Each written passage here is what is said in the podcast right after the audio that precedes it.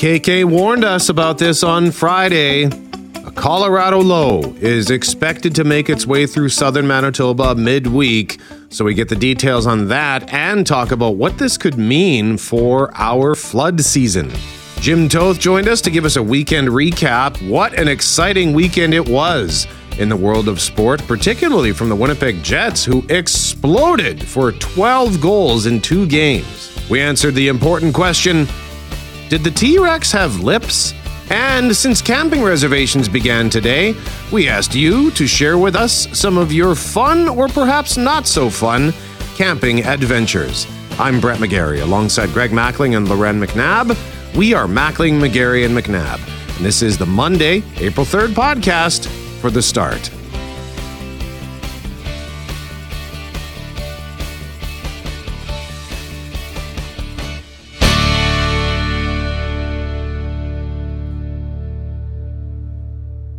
It is Mackling, McGarry, and McNabb. Lots of ground to cover in this first segment. The sounds of the game coming up at 6.11. We got to tell you about a big announcement. There's a mystery awaiting to be solved in the city of Winnipeg. But before all that, let's say welcome back to Loren as we head into a bit of a deja vu week approaching Good Friday.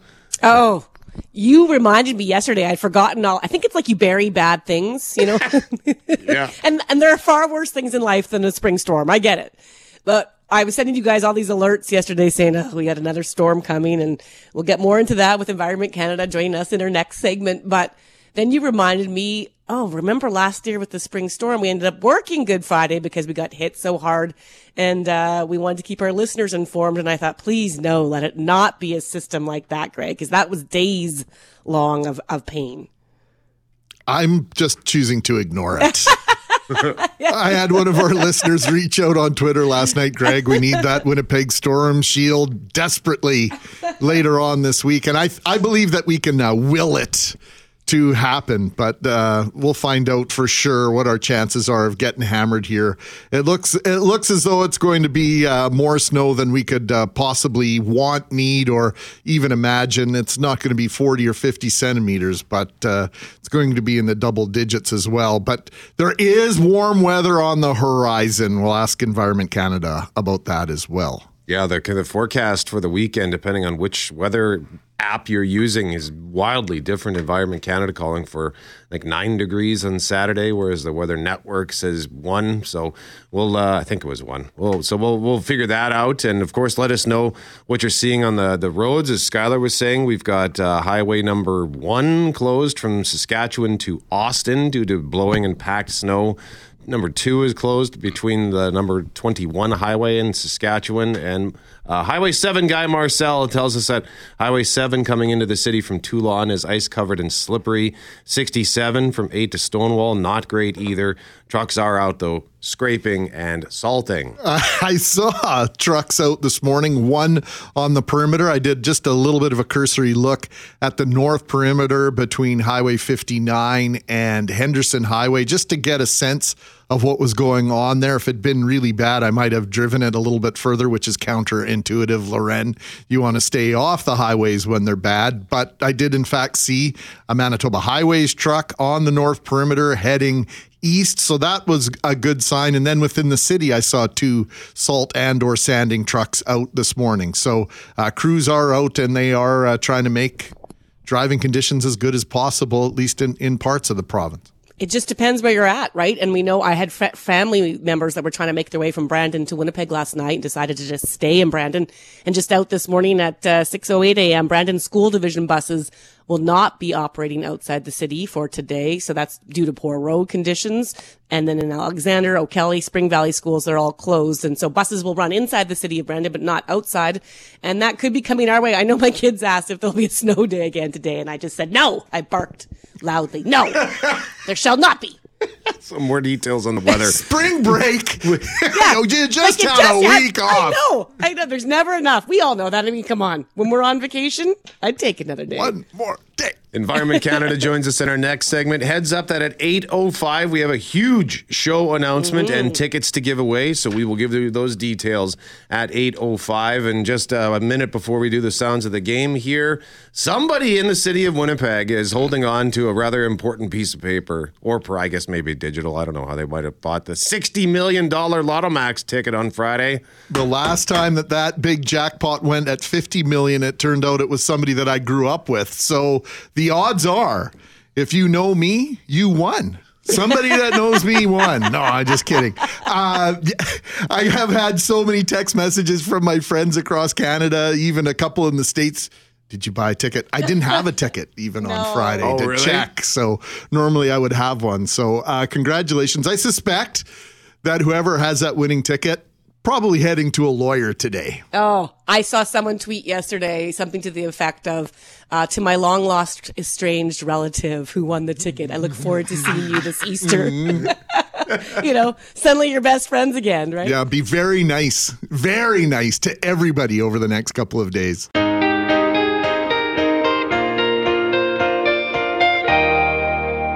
It's Mackling, McGarry, and McNabb. The good news after a frigid March, warmer temperatures are on the horizon. The bad news, as Greg was just saying, we have to get through another spring storm. Shannon Moody is a meteorologist with Environment Canada joining us live on this Monday. Shannon, good morning. Good morning. So, Kathy, as Greg mentioned, Kathy sort of told us on Friday that a Colorado low was coming. What is heading our way?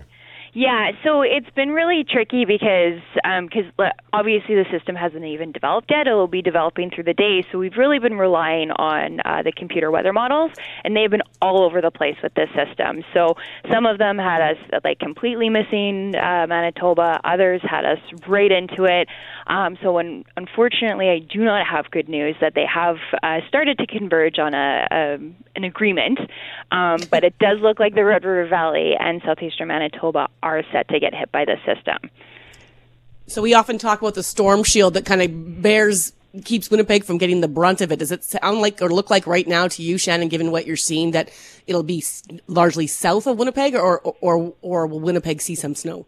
So currently, it is looking like Winnipeg will be in it. Uh, we are more so on the edge of it, but it is really looking like the entire Red River Valley, and certainly like southeastern Manitoba is going to get hit the worst. Um, but yeah, I mean, I, I do certainly wish that I had better news, but it does look like Winnipeg will get hit with snow and strong winds with the system. How much snow, Shannon? Do we know? Well, right now we're looking at about 15 to 25 centimeters. So Winnipeg would be more into the, the 15 centimeter range, and southeastern Manitoba would be more into the 25 centimeter range. Um, obviously, that's not going to drop all at once. Uh, we're looking in Winnipeg specifically for the snow to start uh, Tuesday evening, uh, maybe late afternoon, evening, and then it's really going to be quite heavy uh, overnight on Tuesday and into Wednesday morning, and then gradually through the day on Wednesday and Wednesday overnight, you'll see the snow taper off. Um, but definitely, like you know, Tuesday night and Wednesday morning looks to be the worst. Strong northerly winds with that, which will uh, certainly cause some reduced visibilities and blowing snow. Yeah, that's uh, that was our next question for you, Shannon. It's one thing to get the snow, but if you get the wind as well, Right. that's where we get the issues uh, typically that impact our our day to day lives. Uh, so that wind could kick things up, and then will that be for the entire duration of the snow event? Um, yeah, I, like again, it does look to be worse uh, Tuesday night and into Wednesday. Um, but yeah, we are getting those winds with the snow uh, through the duration of the snow, so it's it's going to certainly be really unpleasant. And the snow that we're looking at is just that like the the perfect type of snow that blows really well. So it's it's definitely looking like it'll be nasty. Shannon Moody, meteorologist with Environment Canada. Thank you very much for joining us. We appreciate the time. You're welcome. And Environment Canada, by the way, calling for nine degrees on both Saturday and Sunday. So potentially some good stuff coming after this. And uh, let us know what you may have experienced yesterday or what you're experiencing on the roads this morning, because there was a snowfall warning in effect for LaSalle yesterday afternoon. Like that's right outside the city of Winnipeg. So I don't know. What did you get?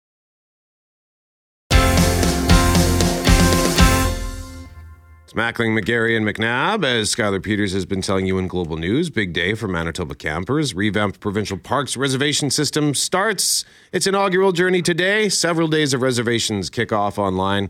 All cabins, yurts, and group use areas will open for booking today. And then on Wednesday, campsite reservation for all western and northern regional parks open, including Asessippi, Clearwater, Duck Mountain, Spruce Woods, and many more. So, with that in mind, we want to talk camping stories at 204 780 6868 for a chance to win the tickets that we are going to announce just after 8 o'clock. Big show coming to Winnipeg. So, let's go around the horn here. Loren McNabb, why don't we start with you?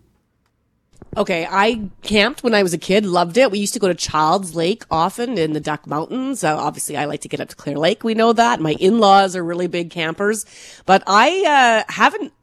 My favorite camping story happened just when my husband and I got together. We decided to go camping, and I don't know why I lied and said like I love it, like I'm good at it, I get it, and I'm not. Like I like to go, but I don't want to do any of the setup or the tear down for any of it. And so he had all this gear and it was the best because he was just good to go. He was super organized. And what I loved about it was he would, he bought me a hammock, would set up the hammock and would bring over my, I think I've told this before, find a stump in the forest that would be aptly named my Caesar stump. And, uh, I would just lay in my hammock and have a Caesar and watch the setup unfold while I read a book. And that to me, people, is camping. okay? Caesar stump, hammock, and a fire. There you go. And not have to touch uh, any of the tent poles or anything Right. to do That- with getting set up. That sounds like that sounds like a great time for The- whoever you're with. the tent setup is the funniest thing. I remember going to Banff just last summer and my brother, like he had to go for a walk. Like he's like, I gotta, I gotta go for a walk. Like he had to leave the tent setup because we were all getting so mad at each other that he's like had to excuse himself from the campsite before he murdered one of us, I think. Ah, good times. Caesar Stump. Here we go. Derek Taylor in for Cameron Poitras on Sports. What about you, sir? So I'm not a big camper, but uh, the the one thing I learned in my camping time is if you're taking your pet, make sure you know how they will be around one the campfire or two if you say try to zip them up in the tent while you attempt to get in the car and drive to go get supplies. Uh, my wife and I went camping many years ago. We put Nellie in the tent. Nellie was like a 45 pound border collie, Aussie Shepherd. Uh, we were got in the car to drive off. She was not having it. She just about busted that thing. The tent almost tipped over because she was pushing so hard on the netted opening, watching us drive away. So just know what your dog is is going to do before you take it camping. Why wouldn't you just bring the dog with you? I honestly I don't remember why, but we thought it was prudent to leave Nellie within this. Maybe we were going to the lake and we didn't want to take her. I don't I don't know what it was, but we left her at the campsite and uh, she won that one. We did not leave without her. That's Uh, that's good. Skylar Peters, what about you? Uh, I have a I have quite a few. The the best ones though are from when I was very young. Like we have a cabin now. We didn't always have one. Uh, so back in the day, we used to you know go around southern Manitoba, did Minnedosa, Clear Lake, all that stuff a million times. Um, and like I swear, this is like my first memory that has stuck in my brain and has stayed there, even though I've killed so many brain cells in the 25 years since. Is um, being bathed by my mom in like a little tub, like a like a dish pit tub. If you ever worked in a restaurant, you know you like bust your tables and like it was that big. So I was that small. Um, and I do like I remember that like on like top of a table uh, outside our little Bon Air tent trailer, and the tent trailer is the undisputed king of of trailers. I don't need no 40 foot toy hauler. I don't want a couch, you know, with like a recliner in my camp. I'm camping. You know, the tent trailer is the best. You get a hard roof, you get to, you know, stay out of the elements, you're off the ground, but it still feels like a tent. So uh, that's my memory. Nice. How old would that? Do you think you would have I was probably like two. I got to be like two How the or heck younger. Do you remember that? That well, I don't remember much from like you know anything under five, but I just I vividly remember that, and my mom reminds me once in a while too, so that helps. Remember when I watched you in the dish tub? Yeah, yeah. She she likes to embarrass uh, embarrass me Oh, once there's in a while. nothing with that one, embarrassing so- about that. That's cute. or cute. humble me. I Both say. my kids were washed in dish tubs. I get it, Skylar. It's a, it's an easy way to keep them clean. Yeah, why not? If it works, it works. Absolutely. Mackling, what about you? If you had one of those 40 foot campers, I don't think you'd uh, complain, Skylar. Well, yeah, and I don't, so I can't. That's right. So until you experience it, I, you know, I, I think you'd take it if you, if you could do it. We camped a ton when I was a kid, but when my mom and dad were were were married, in particular, we would do massive trips out to the west coast, and uh, we would when we lived in Brandon, we would camp all around Brandon. But the I was trying to find it on the map here, the exact location near Gibsons, BC, uh, up on the Sunshine Coast, north of Vancouver. And we had one campsite for one night that was so spectacular. It was Creekside, and we were walking distance to the ocean. I can remember having a fire on the ocean. You could see the lights of Nanaimo across the way on Vancouver Island. And it was just, you know how you have those nights that define your youth and, and memories of, of being little, that was the night. And then the next day, trying to pack that pup tent back into the bag. yeah, that was a lot of fun too not in any way. But yeah, that, uh, that that Sunshine Coast and some of the camping possibilities out west are simply spectacular. With all due respect to all the amazing camping we have here in Manitoba. Forte, what about you? Oh, it was about 10 years ago. Uh, went camping with my friends, and uh, me and my buddy, we decided that, you know, he has a tent, so we're going to use his tent. So I go out there and uh, setting up the tent. I'm like, where's the fly? Like the fly is the top of the tent that protects you from the rain. Yeah. He didn't bring it. he didn't have it. So the second, the first night wasn't bad, you know, it didn't rain, but the second night did. And so I was like, screw this. I'm sleeping in my car. And I drove a little two door Chevy Cobalt. And so I decided to sleep in the back seat, which is so cramped. I'm a small guy, but it's still so cramped back there. I fell asleep. Well, the next morning, I wake up, my friend's knocking on my window, and I was like, ah, what, what, what? I woke up and I just was so hot. I got, what was it, heat, heat stroke. Oh, jeez. I was sick for two days. I remember coming into work two days later, and Toth was like, dude, you look like crap. I'm like, I got heat stroke, man. I'm down and out. I'm down and out. So you, Yeah. thought you thought you were going to stay dry, but gallons of your own perspiration foiled that. oh, It was bad.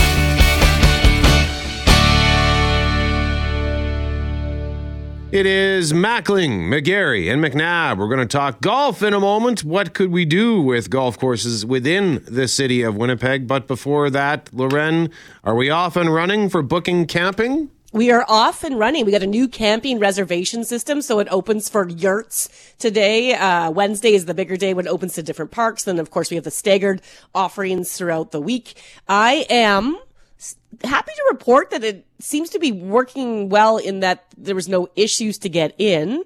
And un- unlike last year, you might recall the old system, Greg, that had that dotted line. Like you, you would be like this little body in this curving line where you'd slowly move your way forward. And it was sort of agonizing to watch it move. Now it just pushes you in. It tells me how many users are in line ahead of me. So I started off at seven o'clock with 4,500 people ahead of me.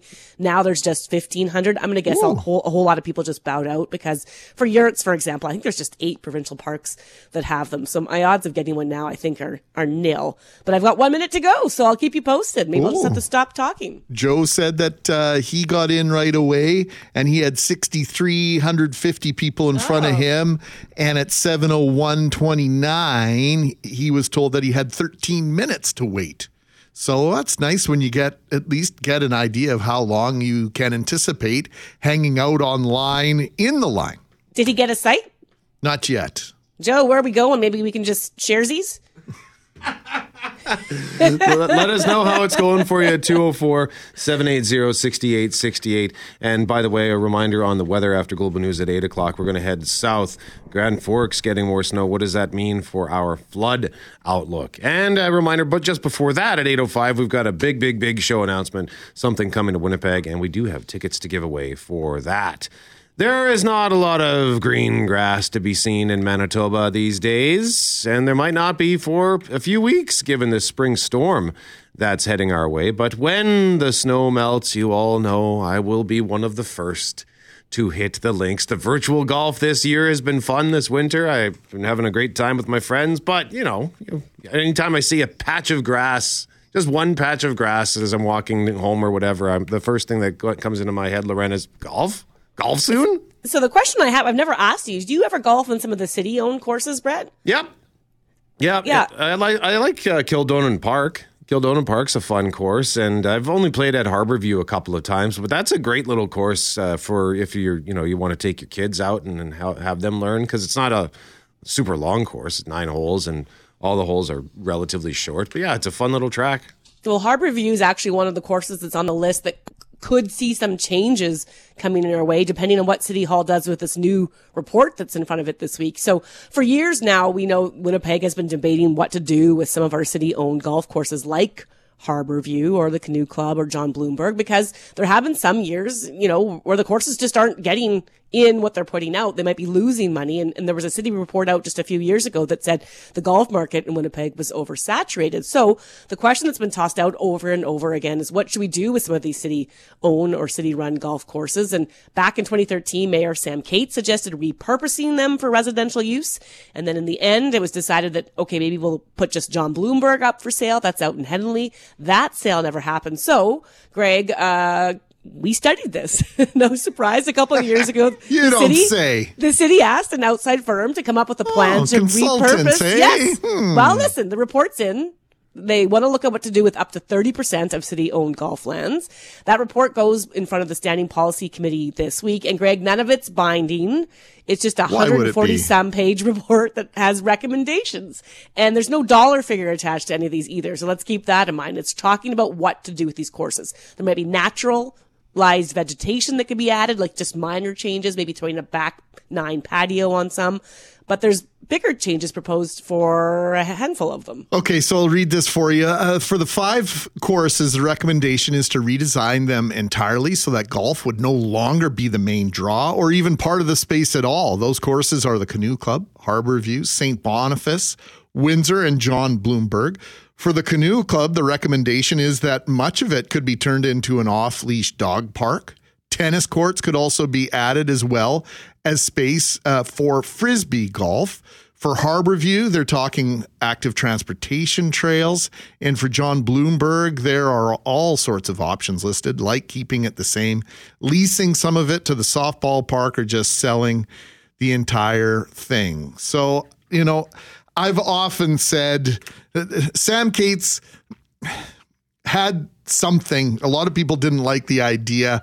I, I, I know one of his ideas was to sell part of a parking lot near the zoo and uh, convert that to condominiums as a way to generate some revenue in order to help pay for Assiniboine Park. And I've oft thought that, you know, along Lagimodière, you've got that some of that frontage on Harborview, maybe it would make sense to just take a small portion of that park and turn it into some revenue generating in order to improve the park itself. And, you know, Harborview, Brett, you outlined uh, the use of that golf course perfectly. I would hate to see that go away altogether. I think it's important to have those facilities available for families. But look at what they've done at Crescent Drive. That's that's where Thermëa is. And so sometimes you can combine these activities successfully. I would love to see Kildonan Park maybe become the best nine hole golf course anywhere and redevelop some of the property there because it's incredibly valuable. So I I am completely open to some of these ideas, Loren, uh, ideas that probably 20 years ago, 30 something year old Greg Mackling would have said, Are you kidding me? This is what you want to do with our parks and golf courses? I have completely done a 180 on my thoughts on that.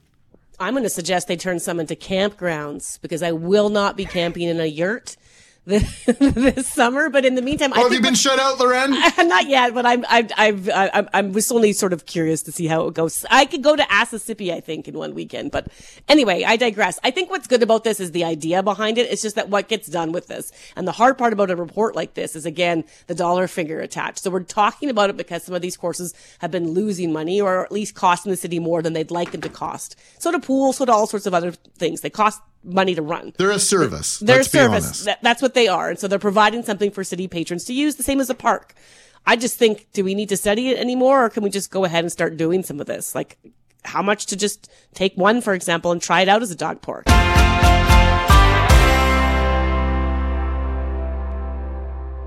It is Mackling, McGarry, and McNabb. We are asking you at 204 780 6868 to tell us a camping story, whether it's good or bad, and I guess to let us know as well how you're doing this morning on the reservations uh, because they started this morning for cabins and yurts. Uh, Joe for oh yeah, Joe now telling us. Um, oh, pardon me. We already mentioned Joe's uh, thing, and we're waiting for an update on that. Are you still in, on the the page, Loren, or have you abandoned ship? No, I am, and I think I got. I mean, I can't find anything on weekends, so I'm just randomly seeing if I can. You guys, I may or may not be here at a couple random Wednesdays Okay. in July, but I can go to Spruce Woods. There's a, some availability left, and I'm now. I've always wanted to try. Is it Tulabi or Tulabi Falls in Nopiming? Um, they have yurts there, so I'm trying to see if there's anything available. I I found this pretty decent so far. Certainly better than the old system. But one of our listeners says it's a joke. They Robert said he just tried booking, nothing worked, and it was all booked up. So maybe it's just where you're booking, how you're booking. It's still not easy. Like it, it doesn't seem obvious to me where to go next, you know, in terms of, okay, like I've selected now what? So I feel like there's still work improvement that could be done, but better than before. Well, there's three pieces to this puzzle. It's the reservation system is one thing. Do we have enough resources and camping uh, facilities in the first place? That's a whole other con- conversation. And the quality of the camping uh, in our province as well. So uh, there's there are several layers to this uh, camping conversation. It is Mackling, McGarry, and McNabb.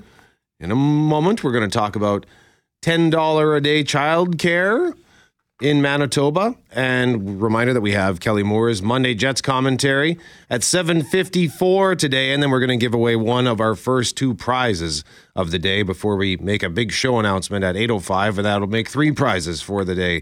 But we're asking you, as camping registrations have begun for things like cabins and yurts, we're asking you to tell us a camping story. So Herb has outlined quite the adventure here. We'll start off with Herb saying, I bought a cabin style tent in Minneapolis in the spring. Now, a logical human would have opened the box and have a trial run prior to your camping trip. Not me. We worked until 3:30 p.m. on Friday, loaded the truck and drove out to Falcon Lake. Herb says found our spot, unloaded the truck at 5:30. I estimated the black fly and mosquito count to be enormous. Why? Well, there was a huge thunderstorm barreling towards us. The instructions for the tent setup made an IKEA's instructions book look like a fine-tuned itinerary. The tent instructions read: 1. Open box. 2. Take tent out of box. 3. Set up tent. the monsoon came and soaked us and the new tent. We needed to use all our towels to dry the inside of the tent. Then 45 minutes later, at our last attempt to set up before calling the whole blasted thing off and going to the hotel, we finally got it to stand, pegged and secured with guide wires with flagging tape for safety. Some kid ran through our site unaware of the fluorescent flagging tape, gently fluttering from the wire and nearly knocked down our tent. It was our last time camping with a tent. Wow. 204 780 6868. Your camping stories for a chance to win those tickets for the announcement we're making just after 8 o'clock. $10 a day childcare began in Manitoba over the weekend, three years ahead of schedule for the federal Liberal government's national plan. Here's Prime Minister Justin Trudeau during a visit to Manitoba last month. When we moved forward a couple of years ago as a federal government to say we wanted to make $10 childcare a reality right across the country, and we were going to work with the provinces to do that, um, we knew that it wasn't enough to just make childcare spaces more affordable. We needed to make sure that they were high quality and that there were more spaces. So Manitoba signed on to this national child care plan two years ago, back in 2021. And that's when Ottawa committed 1.2 billion to Manitoba over five years. Premier Heather Stefanson said hitting the milestone early for Manitobans was important for the future of families here. But of course, Greg, before the program even gets off the ground, there are some with questions and concerns about which kids might qualify and when they will have access to this $10 a day care. Melanie Cowell Fraser has uh, worked in the childcare field for 45 years, 27 of those as director of school age programs. Good morning, Melanie, and thank you for joining us. Good morning. So, before we get to these concerns, can you just lay out some of the parameters for the program? Who qualifies and, and which daycare centers uh, qualified to provide $10 a day daycare? Well, none of mine will because we're school age. And I'm not sure if people realize that school age children do not qualify for the $10 a day daycare. Now, it was outlined that they can apply for subsidy, but out of my 200 children, I think maybe 20 of them are subsidized. So that means that 180 of them will be paying full fees on times like Christmas break, midterm break, and summer. So that's 2080 a day every day about for about 74 days of the year. So school age kids are not getting a break. And school age parents have to work all summer because most of them don't work for schools or divisions that close for July and August. So they're being left out of the whole $10 a day care. So walk me through this because I did not know this and I'm not even sure I'm even getting it now. If I have a kid who's five or under, not in school, they can go year round for $10 a day, but it's once they're Right. in school. Okay. So then that, once, that means even if you make even if you make three hundred or four hundred or five hundred thousand dollars a year as parents, you still get ten dollar a day daycare. okay. But if my, once my kid goes to school, then I'm now being, I'm back at the regular price. Would that be the regular price if I put that in quotes? Uh, well, the regular price for before and after for our program is only before and after, so it's eight sixty a day. So technically, that falls beyond under the ten dollars a day. But for seventy four days of the year, the fees will be twenty dollars and eighty cents because that's summer days, holidays, any day that there's no school. And why? Why is that there a differentiation between these days? Well, I think because the federal money only covered um, six and under, and so the the province itself would have to kick in for the school age kids in Manitoba, like to to cover that ten dollars a day. And I, it seems to me that they're not going to be doing that. So the school age parents that have school age kids will still need to pay full price daycare. So is there any way then to to make everyone happy in a situation like this? I don't, you know what? I don't know. Um, subsidy, they did lower the threshold of subsidy, but you still like $37,000 a year isn't a lot of money, but that's sort of where the subsidy starts for school age parents. But if they make 30,000, they still have to pay $145 a month, like every 20 days for care.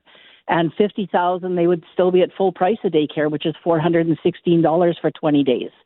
So subsidy isn't going to help much either at this point for them. Yeah, I know that when my when my twins were in daycare, Melanie, it was a real conversation we had in our house with regard to, you know, my wife made a pretty good living and still does, but when our kids were in daycare and we were paying hundreds of dollars every 2 weeks for two kids in childcare, I think we calculated that she was going even at her very very decent salary, I think she was going to work for about 7 bucks an hour by the time you took care of of the daycare. So uh, economically, it was a hor- it was really a horrible decision for us for her to go back to work.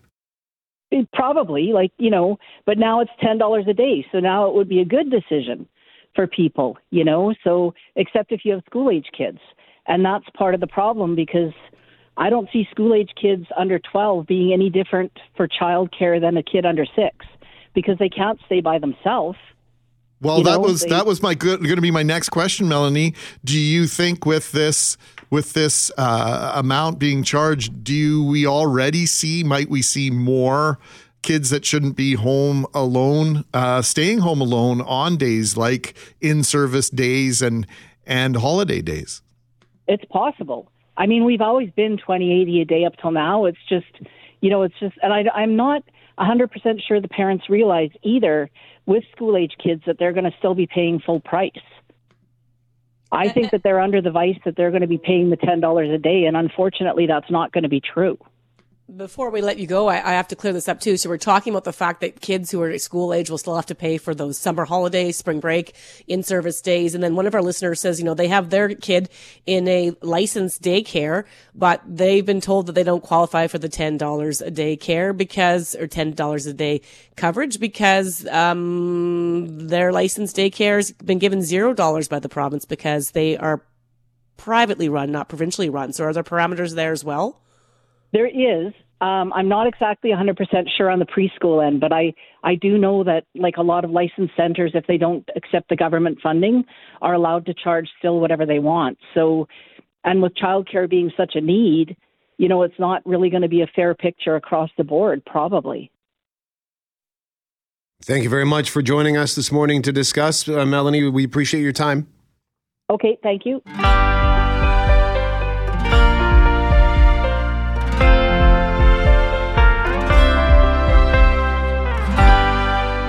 It is Mackling, McGarry, and McNabb. In a moment, we're going to talk sports with Jim Toth. But a reminder, we're asking you at 204 780 6868. Tell us about a camping story.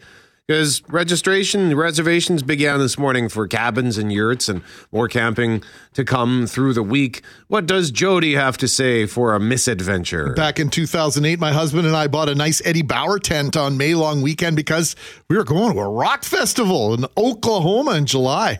First couple days of the festival were rainy, but okay. On the Saturday, a tornado hit and ripped our tent to shreds. So we had to sleep in my car for two days. We still went the next year, but with a different tent and it survived and it's still surviving. Thank you for that harrowing adventure, Jody. Glad everybody's okay. Yeah. Tents are so much better now than they were. Like when you were kids, did you guys either have those canvas tents that were heavy Oh, and yeah. took forever to put Don't up? touch it when it's raining. And then it got wet. Yes, you couldn't be near the wall. Like you had to sort of sit in this. It was just bizarre. A tent now really is. I mean, as as much as we still fight with the setup, so much simpler. 204 780 6868. Tell us a story about camping for a chance to win tickets to see Monday Night Raw, just announced half an hour ago, coming to Canada Life Centre Monday, August 14th. Tickets go on sale Thursday through Ticketmaster, but there is a pre sale that starts tomorrow morning at 10 and goes until Wednesday night at 10. And the code for that password, once again through Ticketmaster, is RAW.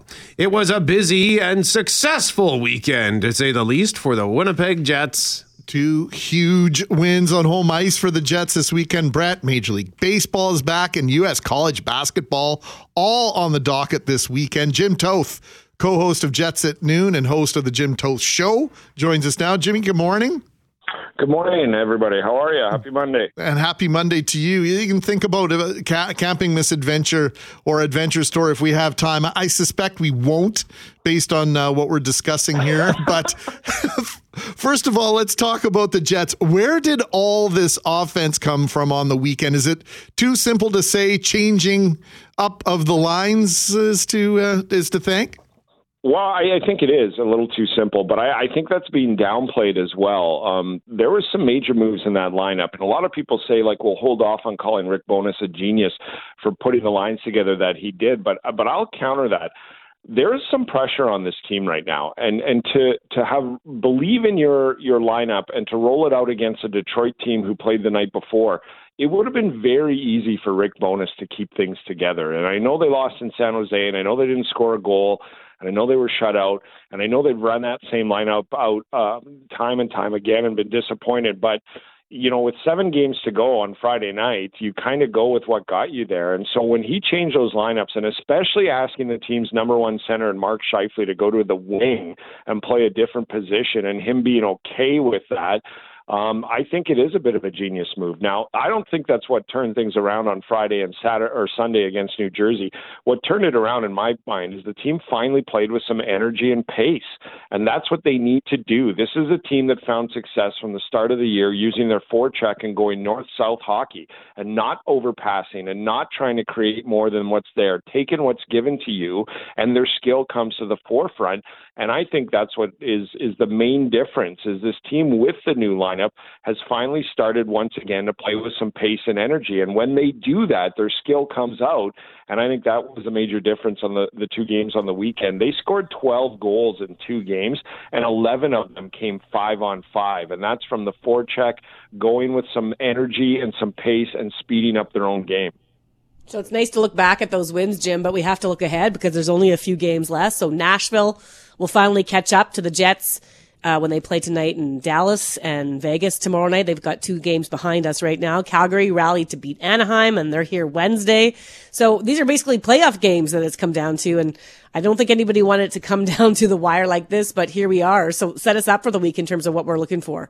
Yeah, and quite honestly, it shouldn't have come down to this, but this is where they are, and and so uh, these are massive games, and and who knew that a Wednesday night game against the Calgary Flames uh, in the first week of April would would be the biggest game of the year? But it is the biggest game of the year. Calgary's going to play Chicago the night before. There's a chance it could come in tied with the Jets um, going forward. And you just mentioned Nashville's situation with two games prior to that Wednesday night game, and then they're here on the weekend. So um, it is a massive game, but it's also a game that I think is winnable given the weekend. I think if you can sort of keep things going here and keep the pace that you had, I can't imagine them changing the lineup back. And, and I think that it, they should be a, a, a team that plays with that and, and scores some goals. This team has an amazing record. I think they have four losses in regulation and 30 some wins when they score three or more goals.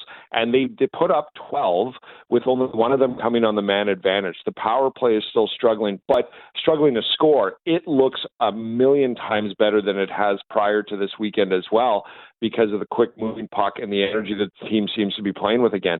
And maybe, Loren, that's why the team has found this. Maybe this is back up against the wall.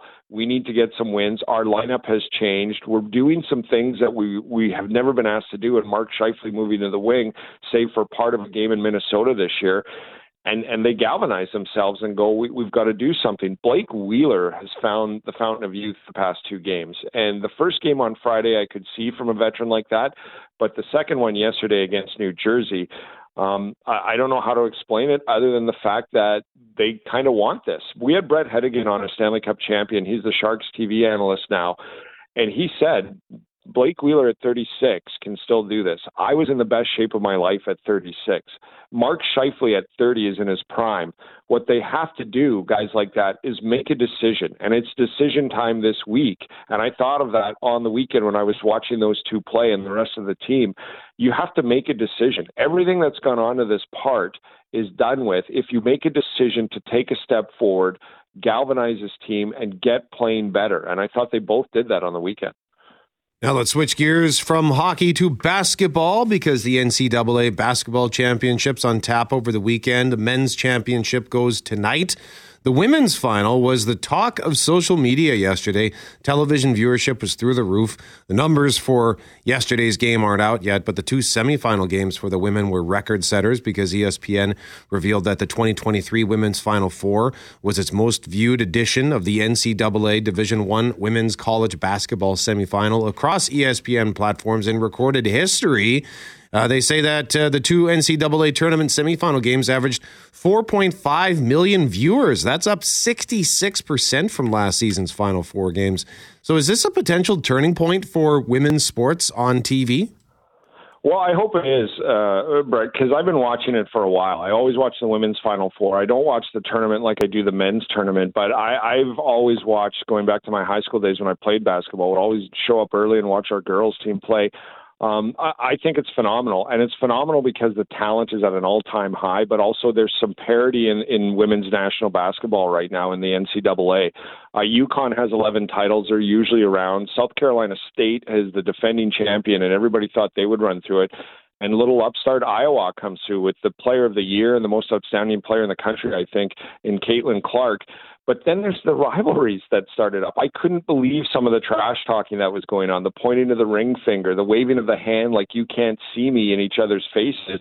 Um, I don't think it's very sportsmanlike and I, or women-like or sports uh, uh, courteous, uh, courtesiness is what I'm trying to say towards each other. I don't like watching it, but that builds rivalries and that builds viewers, right? Like we all know when teams don't like each other and it's visible and they don't get along that people are going to tune in. So the basketball itself is phenomenal. The talent on some of these players is unbelievable.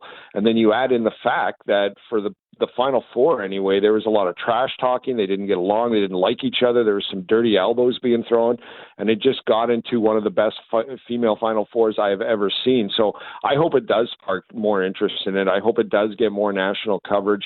Um, it's much like our national hockey program. When they go to major tournaments, you know, it's on national TV in prime time, like the Olympics but it needs to be on more. I, I think that you know, oftentimes mm-hmm. when there's five sports channels and we're watching uh, four of the same game on one, give it some exposure because the the best thing you can do is have a great product to sell it. It's a it's a three hour commercial, and the women's NCAA tournament had that this weekend. Yeah, my boys uh, both said that they uh, enjoyed the access and the ability to watch the tournament this year. Jim, I was going to ask you about the MLB, but we need to get out here.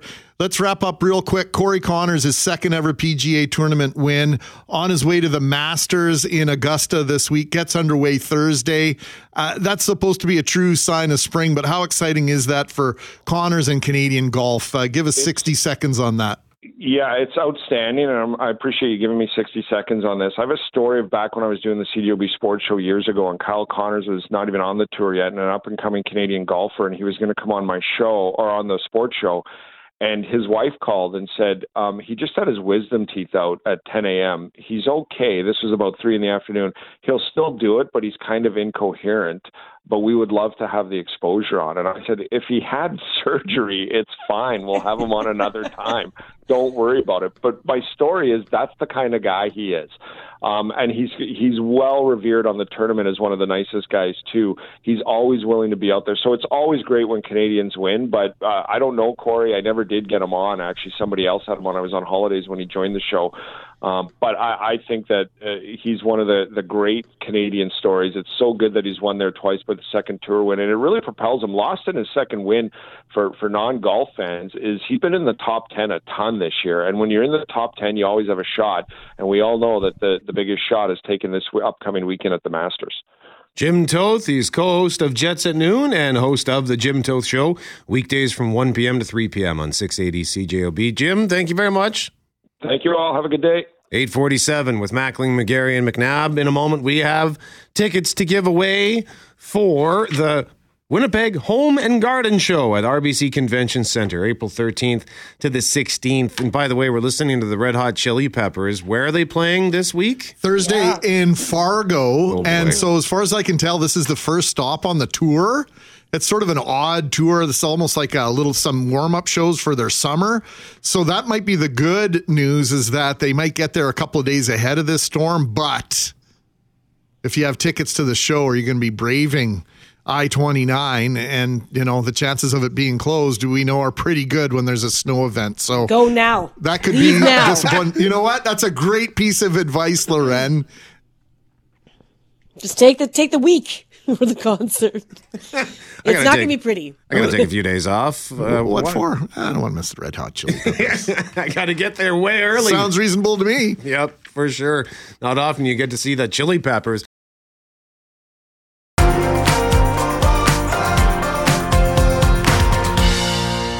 It is Mackling, McGarry, and McNabb we gave away tickets for the Winnipeg Home and Garden Show at RBC Convention Center, which is happening April 13th to the 16th. Jeff Forte, who won those tickets? Michael Tim. Michael Tim, congratulations. We got tickets to give away for that stuff all week long and tickets for the just announced this morning Monday Night Raw. WWE coming back to Winnipeg on August 14th. And we're asking you to tell us a camping story like Steve this is about 1983. My girlfriend and I went camping in a tent, poured all weekend long, and our tent flooded as we were in a low spot. It was raining too hard to pack everything up, so we went to the store. We bought a Dear Abby book, and we sat in our tent on the cooler reading it to each other as we drank beer. And when it finally stopped raining in the morning, we packed up and we always said, if we can survive that weekend, we can survive anything. And we will be celebrating 36 years of marriage this Aww, summer. the equivalent of putting IKEA furniture together. If you can survive that, your relationship has a crack, has a chance. So 204 780 6868. Last chance. Tell us a camping story for a chance to win. And we're going to pick a winner in our next segment. In the meantime, I think it's safe to say Many kids go through some sort of a dinosaur phase, but even adults are often fixated with the prehistoric creatures. Yeah, you might be in a family or just someone who's gone out to Morden, which is home to the Fossil Discovery Center. You might have been to Drumheller in Alberta, or even just on a trip to the movies to watch the latest uh, incarnation of the Jurassic Park series. I think that dinosaurs fascinate all of us. And so, Greg, it's had me thinking this morning whether or not what I think I know about dinosaurs falls into that last category in that I learned about them or thought I was learning about them through the movies. Well, listen, uh, I don't know about you, but I learned very quickly as my boys were growing up that the names of a lot of the dinosaurs have changed mm-hmm. over the last several decades. We've been to Morden, we've been to Drumheller, amazing experiences. And like the T Rex, when you picture it, you likely think of its giant teeth. Well, a new study suggests that predatory dinosaurs, such as Tyrannosaurus rex, did not have permanently exposed teeth as depicted in films such as Jurassic Park, but instead had scaly, lizard like lips covering and sealing their mouths. How do they know this? Well, let's find out. We'll ask our next guest. Kirsten Brink, Associate Pro- Professor of Paleontology at the University of Manitoba, joins us now. Kirsten, good morning. Hi there.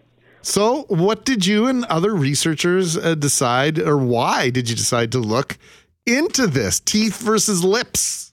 Yeah, well, I, I guess, like you just said, watching movies like Jurassic Park, we'd always wondered why the uh, people who worked on that movie decided to show the T Rex with the teeth exposed when the mouth was closed. But the smaller dinosaurs, like the velociraptors, uh, when their mouths were closed, you couldn't see their teeth at all. Um, and one reason that people did that is because they thought the T Rex teeth were too big to actually fit in the mouth and to be covered by a kind of a scaly lip. Um, so we were sitting around trying to, you know, figure out. This was uh, back when I was a graduate student at the University of Toronto. Um, so myself and my co-authors were thinking, you know, how can we actually test this hypothesis using actual data? Um, so we collected a bunch of measurements from living uh, lizards and crocodilians and uh, realized that actually looking at the proportions of the teeth, they're not too big to have been covered by a scaly lip. Um, so that was one line of evidence that we used to say that uh, actually, no, they probably did look more like a lizard with these scaly lips uh, rather than having the teeth exposed. So, Kirsten, with, with this information or with this knowledge, like what what then can you do with this information? Um, I guess like the the first thing is um, just basically taking a dinosaur, which is often displayed in pop culture and the media as this big scary monster, and when we actually think of it, it was actually you know a real living animal and um, we're using actual biological data to interpret what it what it looked like. So we're you know taking it out of this big scary movie monster kind of persona and uh, you know showing everyone that these were real animals what's fascinating about what you've done here is the fascination with it. You know, I was looking this morning, Kirsten, and saw the T Rex had lips headline was in the Smithsonian and it was at CNN and it was in the National Geographic. And there's mm-hmm. just that widespread in- interest, no matter how many millions of years have passed. what what's captivating people still to this day? Do you think? Yeah. Well, I think it, you know, partly like because of the way that they're portrayed in the media, there's dinosaurs are so intriguing to everyone as this, you know, picture of a past world that we don't have anymore. Um, and especially for kids, like um, an interest in dinosaurs is actually uh, one of the first fields of science that kids are exposed to. You know, trying to figure out what an animal looked like when you only have its bones left over. That's actually, you know, a, a, you know, testing a hypothesis and uh, trying to figure out how we can answer these scientific questions. So I think it's uh, it's a really great way to draw people into science. I couldn't agree with you more, Kirsten, because that, that was sort of my first uh, love was, was dinosaurs and all these things now that we've learned over the last five decades or so. Uh, why have the names changed of some of these dinosaurs? Why was I caught off guard between my my 20s and my, my 40s when I started reading books with my my kids and going, that's not what they were called when we were kids? Yeah, well, that all goes down to there's a, a set of rules um, that biologists follow when they're naming animals. So when they're assigning uh, like these Latin binomial names, like Tyrannosaurus rex, to a particular animal. There's a, a set of rules. So whatever name is given first in the scientific literature usually has priority. Um, but then if people come along and re-examine the bones um, and realize, oh, actually the first person was wrong, then they might actually change the name um, if they find enough differences between all the bones in order to say, oh, this is a different species. Kirsten Brink, assistant professor of paleontology at the University of Manitoba. Before we let you go, I guess we got, got, kind of got to ask when you see movies like Jurassic World, do you just kind of sit back and laugh and think, well, that's stupid? They, they don't know what they're talking about here. yeah, sometimes I have to turn off the scientific part of my brain and just kind of get lost in the story, which I, I think is, is what we're all trying to do when we go to the movies. Okay, so then the age old question now would you like to see a Jurassic Park for real? Um, yes. As long as they can work out all the security, I think that would be great. Had to ask. uh, Kirsten Brink, assistant professor of paleontology at the University of Manitoba. Thank you so much for joining us. It's always fun to talk about dinosaurs, so we appreciate yes. your time. Oh, thank you very much. 914 with Mackling and McGarry. Oh, I got to double check this, but I think Jurassic World Dominion is now available on Crave. Oh. It's either available now or it's coming in the next few days. Might be April 15th. I can't quite remember. Yeah, I saw what the happened ads. in that one? Like the dinosaurs took over again, or yeah, what? Oh, they were they, they they were loose out in the world. They jumped on an aircraft. I never did see it, so I got to watch that. That's the pterodactyl, which is not called a pterodactyl. I think uses its beak to sort of uh, what, what would you call it? Um, can opener, a big airplane to get inside. Oh boy, oh, yeah, yeah, it looks great.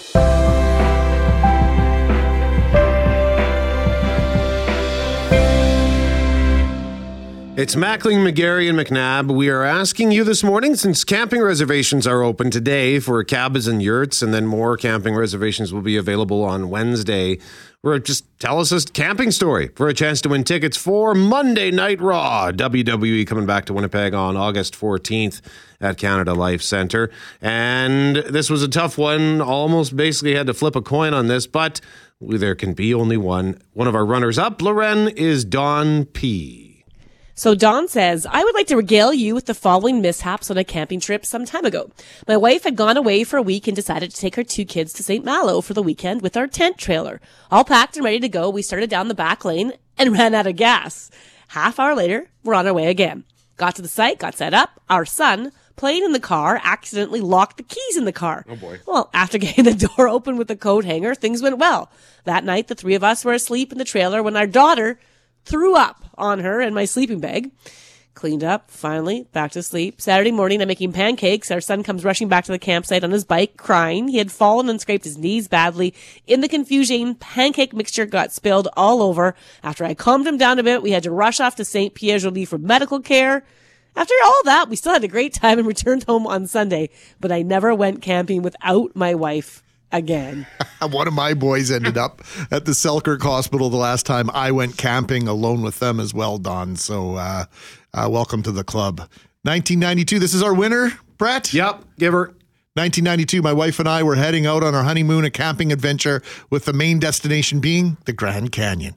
My wife is an organization goddess, and every destination laid out and everything packed, ready to go. Everything except the tent which I said was my manly responsibility. We packed up our 1974 VW Be- Beetle and headed out. We got to our first stop in South Dakota late at night. The campgrounds were empty. We had one of those old canvas Arabian style tents.